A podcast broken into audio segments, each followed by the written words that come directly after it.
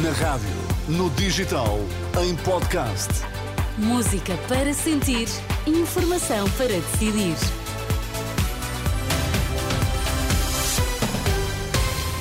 Tempo de notícias na Renascença. Começamos pelos destaques, Miguel. O Supremo Tribunal de Justiça vai julgar todos os 17 arguídos da Operação Lex, que inclui, entre outros, o juiz Rui Rangel e o ex-presidente do Benfica, Luís Filipe Vieira. O Parlamento debateu esta tarde o possível reconhecimento do Estado da Palestina, mas os dois maiores partidos não quiseram passar ainda das palavras aos atos. Vamos às notícias na Renascença. Com a edição de Miguel Coelho. Começamos pela Operação Lex. O julgamento vai decorrer na íntegra no Supremo Tribunal de Justiça. Vão ser julgados todos os 17 arguídos.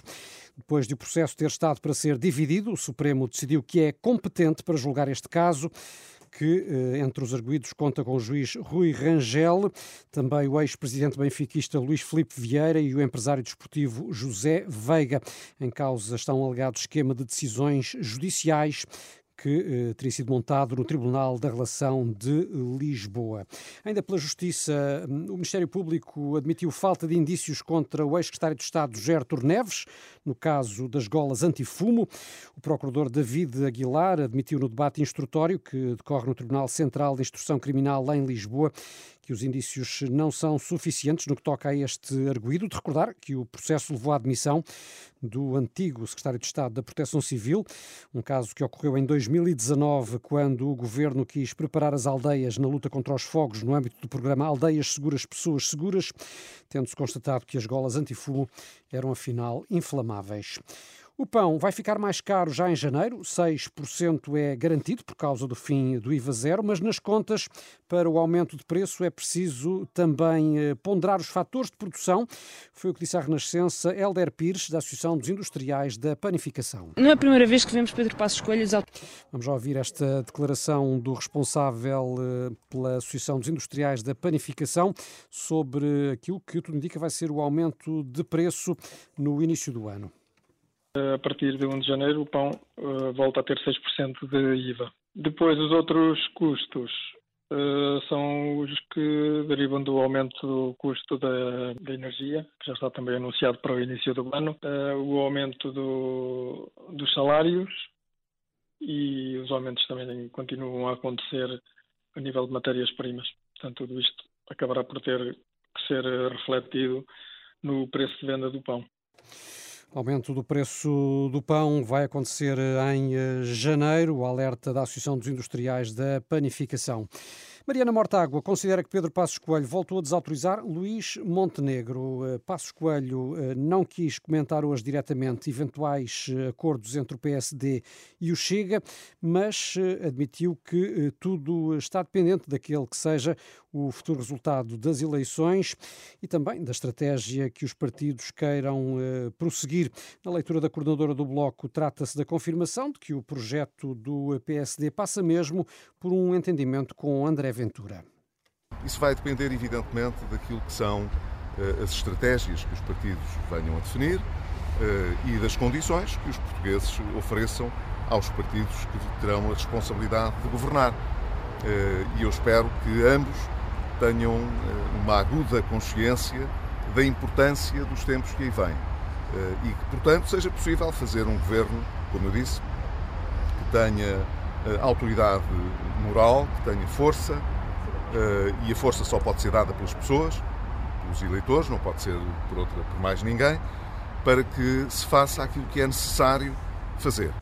Declarações do ex-primeiro-ministro, hoje à porta uh, do Campos de Justiça, onde foi testemunhar no âmbito do caso EDP, que envolve o antigo ministro da Economia, Manuel Pinho.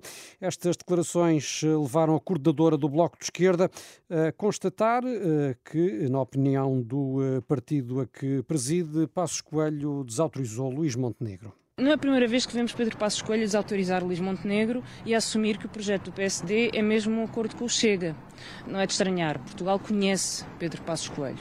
Uh, sabe que André Ventura era seu acólito, era seu protegido e na mesma altura em que Luís Montenegro era líder parlamentar do PSD. Trata-se, portanto, de uma grande família e não, não deixou de ser uma grande família. Essa grande família saiu do poder em 2015, foi desalojada do poder em 2015, perdeu as eleições desde então e vai voltar a perder as eleições porque o país não esquece e o país não perdoa o que a direita fez aos serviços públicos, aos salários, às pensões, à qualidade de vida, à dignidade de quem trabalhava em Portugal. Mariana Mortágua, quem já veio saudar as declarações de Passos Coelho foi o líder do Chega, André Ventura.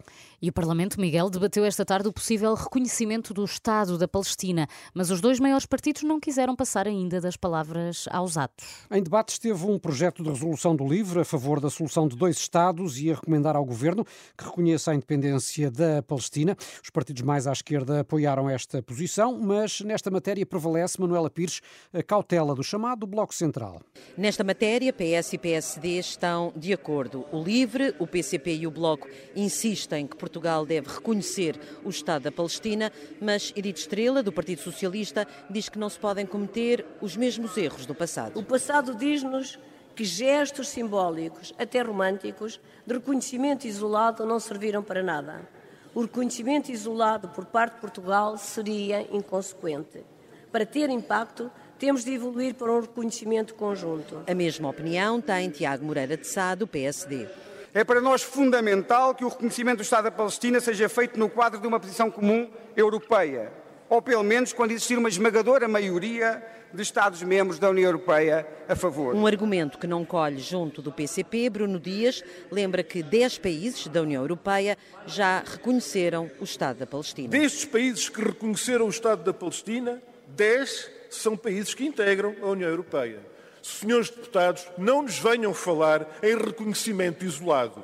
Isolados estão aqueles que se recusam a reconhecer o Estado da Palestina. Como é o caso de Portugal, acrescenta Joana Mortágua, do Bloco de Esquerda. Continua a medo Portugal a sustentar uma posição hipócrita de quem diz defender a solução dos dois Estados, mas depois só reconhece um o Estado de Israel. A este debate, Rui Tavares, do Livre, traz outros casos onde Portugal não teve dúvidas, por exemplo, Timor e a Ucrânia. Um país como Portugal, que lutou pela autodeterminação de Timor-Leste, que defende a autodeterminação do Saara Ocidental, que defende a autodeterminação e a integridade territorial e a soberania da Ucrânia, não pode deixar de defender a autodeterminação da Palestina e reconhecer o Estado da Palestina enquanto Estado independente. O deputado do Livre que marcou este debate, Rui Tavares, diz que a Assembleia não podia ser dissolvida antes de debater o reconhecimento do Estado da Palestina. Manuela Pires, na Assembleia da República. E tomem nota, Filipe e Daniel, a próxima edição da Feira do Livro de Lisboa vai realizar-se de 29 de maio a 16 de junho no Parque Eduardo VII, como é habitual. O anúncio foi feito hoje pelo Presidente da Associação Portuguesa de Editores e Livreiros, que aproveitou também eh, para uh, dar conta de que este ano, 2023, deverá ter tido um aumento na ordem dos 6% na indústria livreira, a venda de livros uh, a subir, uh, de resto, uma tendência que tem vindo a acontecer nos últimos anos, já em 2022 a venda de livros aumentou 16%. Muito bom, ainda bem. E não sei se perceberam, mas vai cruzar ali com os Santos Populares, a Feira do Livro. Olha, Olha às que... vezes aquilo parece um real. é verdade, vão ser dois neste caso.